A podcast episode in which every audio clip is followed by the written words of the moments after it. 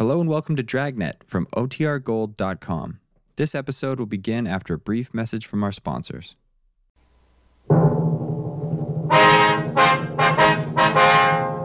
Sound off for Chesterfield. Chesterfield, the only cigarette in America to give you premium quality in both regular and king size, brings you Dragnet.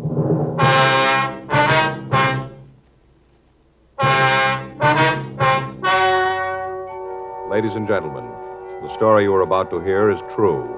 The names have been changed to protect the innocent.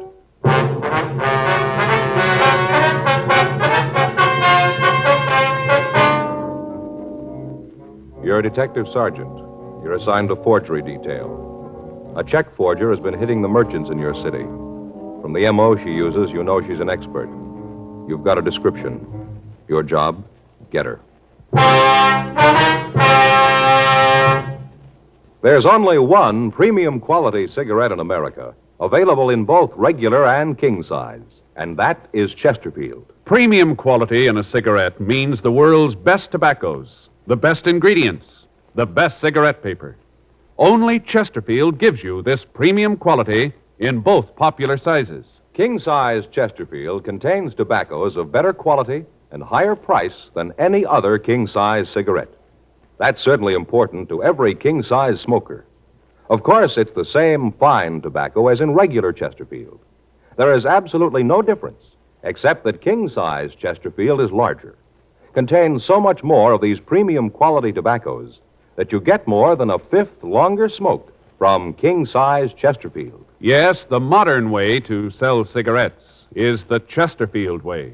Premium quality, both regular and king size. And either way you like 'em, Chesterfields are much milder. Chesterfield is best for you.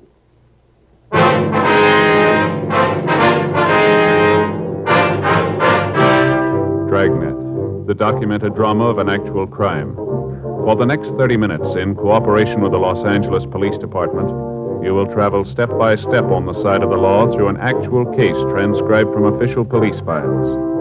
From beginning to end, from crime to punishment, Dragnet is the story of your police force in action. It was Wednesday, February 6th. It was cool in Los Angeles. We were working the day watch out of forgery detail. My partner's Frank Smith. The boss is Captain Welsh. My name's Friday. I was on my way back from the forgery office, and it was 10.22 a.m. when I got to the mugroom. I'm sure about it, officer. If I ever see that woman again, I'll know her. Don't you have any doubt about it? I'll know her. Yes, ma'am. Now, if you'll just look through this book, please. Have you seen anyone who might be the woman, Miss Parkinson? No, not yet, Sergeant, but if she's got her picture in here, I'll find it for you. Never forget that face. So sweet and kindly. Sort of reminded me of my mother, rest her soul. I think that's why I cashed the check for her. I never would have done it if there hadn't been something like that. Yes, ma'am.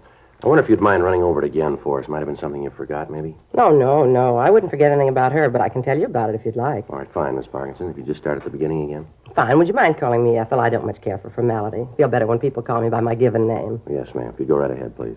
Well, this morning's when I found out about it. Like to keeled right over when the check came back from the bank. Opened up the other mail, mostly from people who want to sell me things for the store, and there it was. Letter from the bank with the check inside. Stapled to one of those forms, you know, the kind they just check with a pencil. Uh-huh. Well, like I said, there it was. Place that was checked said the account was unknown. Well, you can just bet I got on the phone and called the bank people. Yes, ma'am. I understand. I told them they'd made some sort of mistake, that they'd better set it right. I was so sure that she wouldn't do a thing like this. Well, you know how banks are. They said they'd check it for me, and I waited on the phone while they did. And they said it wasn't any mistake. Well, you can just bet that I was hopping mad. Yeah, well, what kind of identification did the woman use to get you to cash the check? Well, she had several letters from her son. At least that's who she said they were from. I just bet she hasn't even got a son. Well, sir, I'll bet she hasn't. Well, do you usually cash checks with that little identification? No, I don't, as a rule. Usually ask for a driver's license and a social security card. Figure that if a person's got one of those, that means that he's working. Figures that the check is good. Mm-hmm. Well, that's not always true, you know, ma'am. And don't I know it now? You just bet I do. Last time I'll cash a check for anyone that I haven't known for ten years. Had you seen this woman around your store before this time? I've been trying to think about that. The shop isn't very big, but we do a pretty good business. Sometimes there are several people waiting. Get in a hurry, you know, and you aren't sure who you talk to. Yes, ma'am. Seems to me I've seen her in the store before, but when I stop and really think about it, I'm not too sure. You know how that is? Yes, ma'am, I do. But when you boil it right down, I don't think I have seen her before. She just had one of those faces that you figure sure you know. Looked like such a lovely person. I see. About how old do you figure she was, ma'am? Like I said, I guess about 62, maybe a little older. Uh-huh. Might have been 65. Not much over that, though. Such pretty hair. Pure white had it fixed in a real soft wave over her forehead. Old fashioned kind of. Wore it in a bun, you know. Ma'am? Bun had the hair all rolled up and then pinned up back. Here. Back of her neck. It was so- white, you say? The hair was white. Yes. Looks so nice to see a woman act and look her age. So many of them try to look younger, you know. Yes, ma'am. How about her clothes? Oh, she was well dressed, had a sort of uh, teal blue suit on, a black coat. Looked kind of like it might have been cashmere. Looked real nice. Little string gloves and all. You say she was a small woman, is that right? Yeah, she was little. Stood real straight, you know, shoulders back, but she was a little one, not more than five foot one or maybe two. Mm-hmm. Would she be slight or heavy? Beg pardon? Well, how much would you say she weighed? Maybe a hundred pounds. Say she wasn't much heavier than that. No, sir, a hundred pounds. Was there anything unusual about her, anything that might make her stand out? No, no, I don't think so, except maybe it was the perfume. Ma'am? Perfume, you know, how you kind of expect a little old lady to wear something kind of mild like violet, maybe. Something light. Yes, ma'am. Well, she had a real heavy perfume on, smelled kind of like a French scent. Real heavy, like I said. It, it was one thing I couldn't figure out. What's that, ma'am? Well, she did have nice clothes and all, but all in all, she didn't look like she had a lot of money. Just moderate, you know? Mm-hmm. Well, that perfume must have been expensive. Must have cost a lot. Well, I guess she's making enough to afford it, ma'am. 10:34 a.m. Mrs. Parkinson continued to look through the mug books. She was unable to identify the woman who had passed the bad check. The merchants of the city had been victimized for the past three weeks by a forger. All of them described her as a kindly old lady using letters from her son in the East as identification. Frank and I had run the description we'd gotten through R&I with no result. The stats office had made several runs on the MO, and all leads furnished by them had been checked out, but they led us nowhere. We'd obtained copies of the forged checks, and they'd been processed by Don Meyer in handwriting, but he'd been unable to offer us any new information. The names on each of the checks were different. We checked each of them out, but the leads went nowhere. All of the stores in the central area had been alerted. Descriptions had been distributed to the neighborhood merchants, but the check passing continued. We checked with our informants, but they failed to come up with any information. Two weeks passed. The woman hit 12 more times. Her take was estimated to be over $2,500. The checks she passed were always for the same amount, $50. When it seemed necessary, she would purchase merchandise in order to cash the check. The articles she chose were in a price range so that the store owner would often cash the check rather than lose the sale. Thursday, February 21st, 8:34 a.m. Frank and I got back to the office. I'll get it. Forgery Friday. Yeah. All right, where? How soon? All right. No, we'll see you there. What is it? Harry Allenson. Informant? Yeah, says he wants to see us right away. Yeah. Says he knows the woman we're looking for. Working detective knows that he's usually only as good as his informants. Quite often, when all other means of bringing a case to a successful conclusion have failed, the only thing that'll break it is information supplied by an informant. A detective will protect his informant. For as long as the informant can operate, the detective is assured of a steady flow of information. 9:45 a.m. Frank and I drove over to the coffee shop at the corner of Crawford and Spring Streets. Harry Allenson wasn't there when we arrived. We sat down and ordered a cup of coffee. Oh, that's good and hot. Yeah, it is. Hey, pass the sugar, will you, Joe? Yeah. There you go. Thanks. Okay. Wonder where Allenson is. What time did he say he'd be here? 9:45. Well, it's only a couple of minutes after that now. He'll be here. Hmm. Wonder how right his story is. What did he tell you on the phone? Well, nothing, just that he knew what we were looking for. Said if we'd meet him here, he'd fill us in. There he is. Oh, yeah. All Righty, Smith. Harry, sit down. Yeah. Sorry I'm late. Got hung up in traffic. Oh, you got a car now, Harry? No, I missed my streetcar. Had to wait for another. Say, uh, you guys had breakfast yet? Yeah, we did a little earlier. You mind if I have something to eat? No, go ahead. Where's the waitress? Well, she was here a minute ago. I don't see her now. I'll go get her myself. Sure you guys don't want anything to eat? No, no, thanks just the same, Harry. Okay, be right back.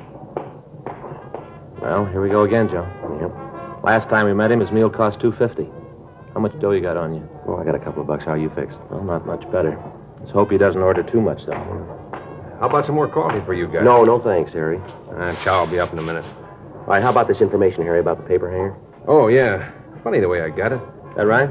Yeah, I was up in Jack's bar last night. You know, just having a beer, shooting the breeze. All of a sudden, this old girl comes into the place. Kind of set everybody back on their heels. Looks so nice. Yeah, go ahead. Well, she slides up on one of the stools and orders a drink. Even Jack was taken in.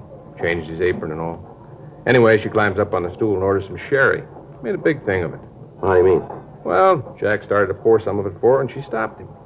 Said that she wanted California sherry. Said she didn't want any of that imported stuff. Said her family was one of the first ones in the state and that she believed in using homegrown products. She was kind of cute about it. Real little woman perched up on that stool. Looked a little like a cartoon. You know, the ones with the little old lady guzzling martini. Yeah, uh-huh. Oh, say, hold on a minute, will you? My food's ready. Be right back. Okay, Harry. How do you like that guy? It Takes him five hours to get a point Well, there's nothing you can do about it, Frank. He's got to tell it his way. Well, I suppose so. Nothing like a big breakfast. I always say if you stoke up in the morning, you got it made for the day. Yeah, that's right, Harry. Farm breakfast, they call this. Tell you, that's easy. Oh, and look at that sausage. Fried real good. I like it when it's like a rock. Can't stand pork that hasn't been cooked enough. Yeah. You want to go on with the story? Oh, yeah. Uh, don't mind if I eat, do you? Got a big day today, a lot of things to do. No, you go right ahead, Harry. All right. Well, like I said, this old broad ordered the sherry. Uh-huh. Well, time went on. She must have had three or four of them. Yeah. A couple other guys came in, and I moved over to make room for them. Ended up sitting right next to the woman. Oh, say, pass the ketchup, will you? Oh, yeah. Here you go. Eggs aren't much good without a lot of ketchup. Gives them real flavor.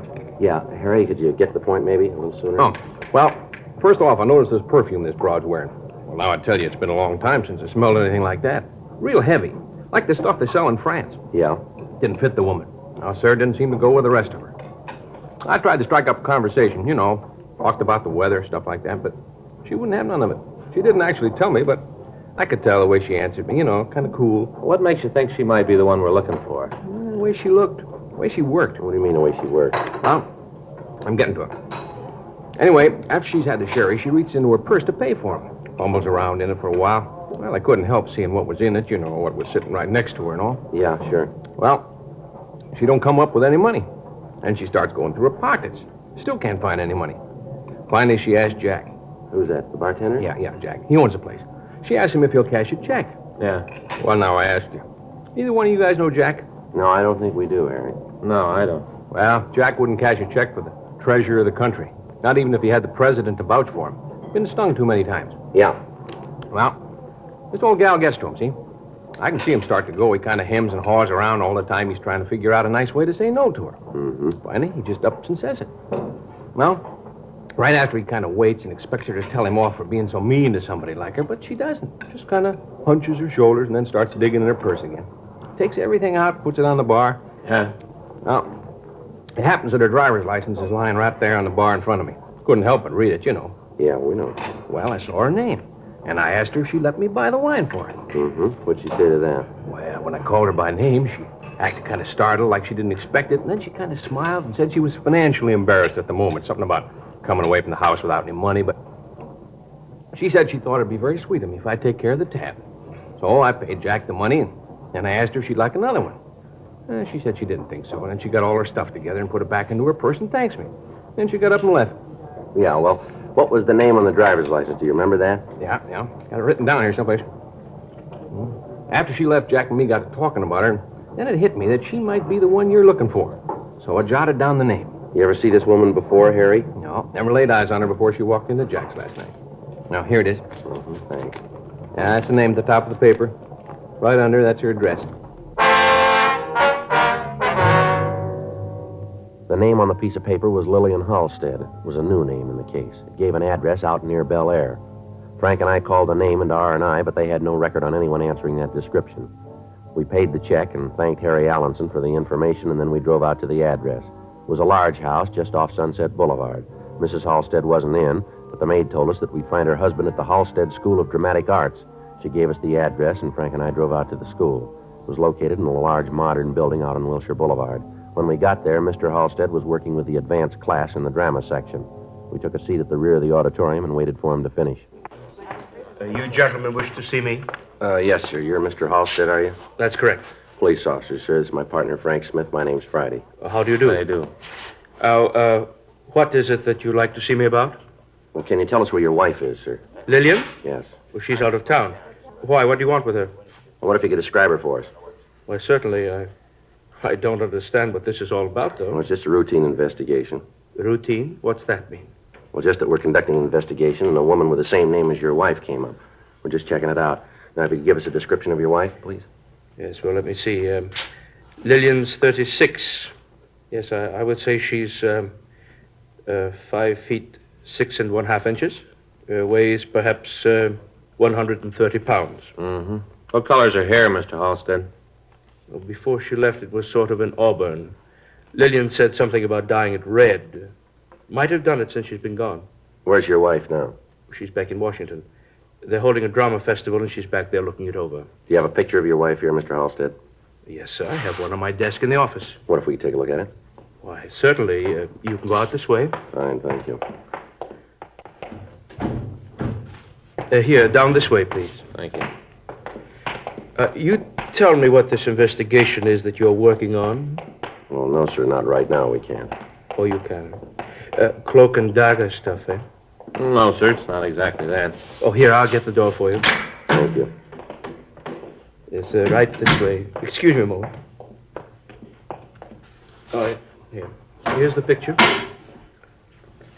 Lovely woman. Been a great help here at the school. Yes, sir. How long ago was this picture taken? Mm, several months ago, I believe. Now, Mr. Halstead, how long has your wife been out of town? Mm, perhaps a week, ten days, perhaps, uh, something like that. Mm-hmm. Did your wife drive a car, Mr. Halstead? Yes, sir, she does. Oh, I understand. The license. Sir? Lillian's driver's license. That's what you're here about, isn't it? Well, I don't understand, sir. Oh, you don't have to be cagey with me. Lillian lost her driver's license some time ago, asked me to get her a new one.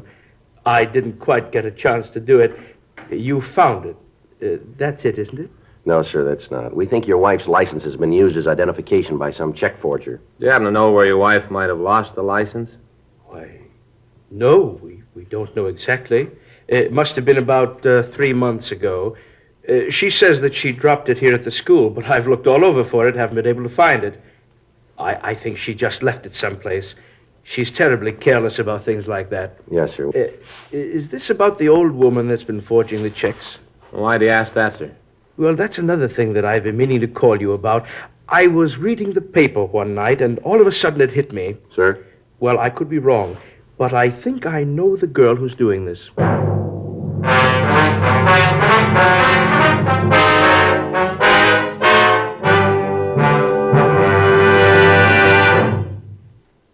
Are listening to Dragnet, the authentic story of your police force in action. The modern way to sell cigarettes is the Chesterfield way. Premium quality in both regular and king size. And we're the only one that does it. We tell you what Chesterfields are made of to give you that premium quality in both popular sizes. Our scientists select the best materials. They select for Chesterfield the world's best tobaccos, blend them just right. And they keep Chesterfields tasty and fresh with the best of moistening agents. Now, here's something else that's completely modern about Chesterfield. People smoke Chesterfield, and we tell you what happens, scientifically but simply. A medical specialist is making regular bi monthly examinations of a group of people from various walks of life.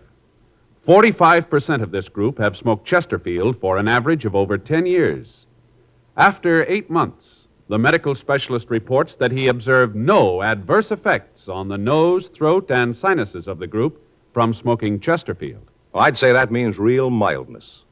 And finally, we ask you to try Chesterfield and prove what we say. Chesterfield is best for you. They're much milder to give you all the pleasure that the modern cigarette can give.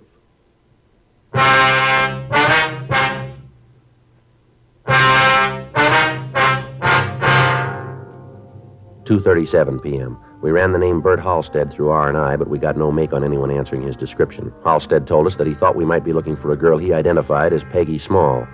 He told us that the small girl had enrolled in the dramatic school over a year before. We asked him if he had a picture of her that we could have, and he told us that he thought there was one in the files. He took us down the hall to the registration office and checked his files. He located a picture of the girl and handed it to Frank. Just why do you think this might be the girl we're looking for, Mr. Halstead? Well, it's the oddest thing, officer. Peggy. Oh, that's Miss Small. Yes, sir. Well, Peggy came to us about a year ago, as I said. She came out here to the coast from some little town in Idaho, I think it was. I'd have to check her entrance application to be sure, but I think it was Idaho. Yes, sir. Well, instantly I knew that this girl had talent, real talent, deep down, talent. Right off the bat, she had the feel. Would have been a fine character actress. Why do you say would have? She didn't want to work. Wasn't interested in anything but learning how to be an old woman. Sir? All she was interested in was learning to act like a little old woman. Now, we have a theory here at Halstead don't act, live. She did just that. Learned the makeup problems, dress, walk, everything. She even used to practice writing like a woman of 60 or so. I used to see her practicing by the hour. Did she ever give you any reason for all this? No. I asked her once, but she said that this was the way she wanted it. Now, I thought that she was trying to tell me to keep my nose out of her affairs in a nice way, so I didn't ask her again. Mm-hmm. Now, we have presentations here, you know. Each term, the class presents a play that's been written and produced by the students themselves. Yes, sir. Uh, Peggy would always do the oldest female part in them. Never was interested in anything else. She had several good offers, but for some reason she did not take them. What do you mean by that, sir? Well, one night a talent scout from one of the majors came out to see our play. Well, he what? was quite. Majors, oh, the studio. Let's see. Uh, he was quite impressed with Peggy, offered her a term contract, good money. She'd have done well, but she just was not interested. I just can't understand it. Well, do you know where she is now? No, officer, I haven't seen Peggy since she left here. That was about um, four months ago. I Wonder if you could tell us where she lived when she was enrolled here. Certainly, I have the address on her enrollment card. Well, that's fine. We'd like to have the names and addresses of any of her close friends, too, if we could. Certainly glad to help. You think it could be her, Peggy, the woman you're looking for? Well, it could be, yes, sir. Odd. Now, I got to thinking about it when I read about it in the papers. Right away, it made me think of Peggy. How she used to talk about acting. Well, how's that, sir? Well, she used to always say there was only one reason for doing anything, and that was to come out on it. That was the trouble with most people. they just didn't know where they wanted to end up. But she knew where she was going. Well, maybe she was right. I beg your pardon. She's the one we're looking for. We know, too.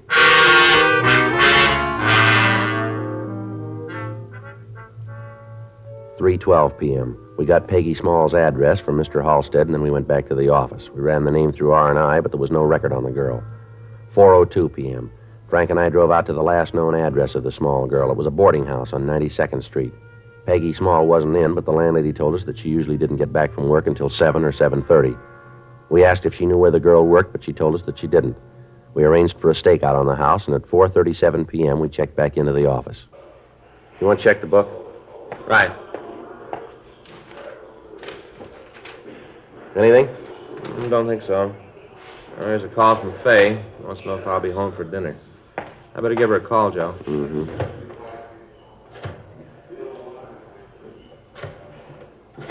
Faye's getting a little hacked at me. Was that so? Yeah. Last three nights she's waited dinner for me and I didn't make it. Mm-hmm. Hello, honey. Yeah. Well, I don't know yet. Uh, yeah. Well, I think so. I know, I know. Well, maybe another hour or so I'll know. Yeah. Okay, honey. Bye. If I don't make it tonight, she's going to scalp me. I get it. Forgery Friday. Yes, ma'am. What's that address again? All right. Yes, ma'am. We'll be right there. Well, your dinner's going to have to wait again. Why? Dry goods store out on Main. Forger's there now. In the process of the investigation, the police department had alerted the merchants throughout the city to the method of operation of the woman forger. Thousands of printed circulars had been distributed bearing her description. An artist's conception of the woman had been published in the daily papers, and the drawing had also been broadcast over the local television stations. The clerk in the store we'd gotten the call from had noticed a similarity between a woman waiting to cash a check and the description. From the information we'd gotten on the hot shot, the woman was waiting for an authorization for the check. When Frank and I got to the store, we met a small elderly woman. She produced identification in the form of a driver's license bearing the name Lillian Halstead. Frank and I asked her to go with us to the city hall for questioning. A policewoman was called, and the interrogation started. One look at her, and you could see that she was covered with a heavy makeup. I want you gentlemen to know that I resent the implication you're making. The idea of trying to make me out a vicious criminal. Ma'am, we're not trying to embarrass you. We just want to get to the truth here. I'm giving you that. I'm telling you what you want to know. All right, now let's get it over with. What's your name? Lillian Halstead. Is this your driver's license? Yes, it is. Then the thumbprint on it should be yours, too. Is that right? I'd imagine so, yes. Well, then suppose we go down the hall and take your fingerprints and compare it, huh? Now, you look here, young man. I know my rights. You're not dealing with some little schoolgirl this time. I've lived a long time, and I know just exactly what you can do and what you can't do. I know, for instance, that you can't take my fingerprints unless you want to arrest me for something. If you want to make a fool out of yourself to that extent, then you go right ahead and do it. And mark this well, young man. I'll sue you for every nickel you own. I'll let the papers know about this. They love to know how you treat old women. They just love to know. You ever been mistreated in any way, ma'am? No, and I don't intend to be. There's a man on the way down here, ma'am, the name of Halstead. Wife's name is Lillian Halstead. That driver's license we found in your purse, the one you claim is yours, that's registered to his wife. He's coming down here to tell us that you aren't his wife, that you stole that license, that you were a student in his dramatic school. Now, why don't you save us all a lot of trouble here? Why don't you admit that you're the woman we're looking for, that you're Peggy Small? You're no old woman. Come on, how about it, Miss Small? All right, I lose. Guess I should have known. Mind if I take this wig off? It's kind of warm in here. We've been kind of waiting for it. Go right ahead. It was a good racket while it lasted. Crummy driver's license. I was doing all right as long as I used the letters. They should have been good enough for me. I should have known. What'd you do with the money? I've got it all, every last nickel of it. I almost had enough, too. Enough for what? Leave this lousy town, get out of here, go back east, New York. Couple more pieces of paper and I'd had it made. Could have left. Almost showed him. Showed him good. Ma'am? Phony town. Months I pounded on doors, talking to agents, casting directors, talking to anybody who'd listen to me, trying to get a job, trying to get a break in pictures. None of them would talk to me, wouldn't even see me. This phony town. Yes, ma'am. They wanted character women. Didn't want any young women, character women. That's what they wanted. Well, I got to be the best of them. They didn't want me the way I am. I didn't want to work any other way, none. Had you fooled, didn't I? Had the whole town fooled. All of them. Phony place. I was going back east, back to New York. They know talent back there. They recognize it. They know whether you're real there or whether you're just a phony. They know it there. Yes, ma'am. We know it here, too. The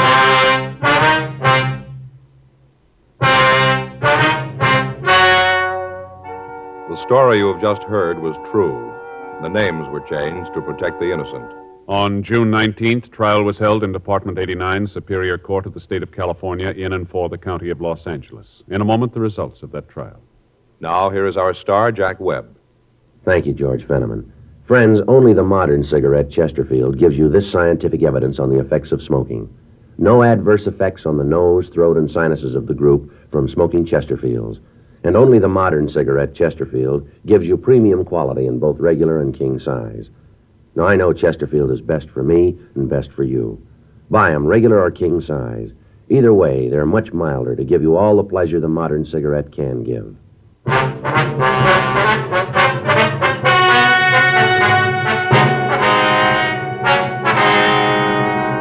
Peggy Jana Small was tried and convicted of forgery, 10 counts. She was sentenced to the California Institution for Women at Corona, California, for the term prescribed by law.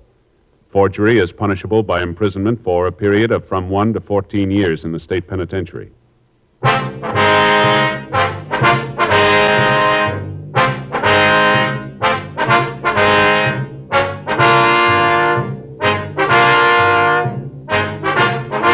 have just heard Dragnet, a series of authentic cases from official files. Technical advice comes from the Office of Chief of Police W.H. Parker, Los Angeles Police Department.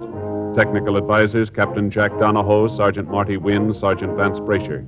Heard tonight were Ben Alexander, June Whitley, Jack Kruschen, Gene Tatum. Script by John Robinson. Music by Walter Schumann. Hal Gibney speaking. Sound off for Chesterfield. Either way you like 'em, regular or king size, you'll find premium quality Chesterfields much milder. Chesterfield has brought you Dragnet, transcribed from Los Angeles.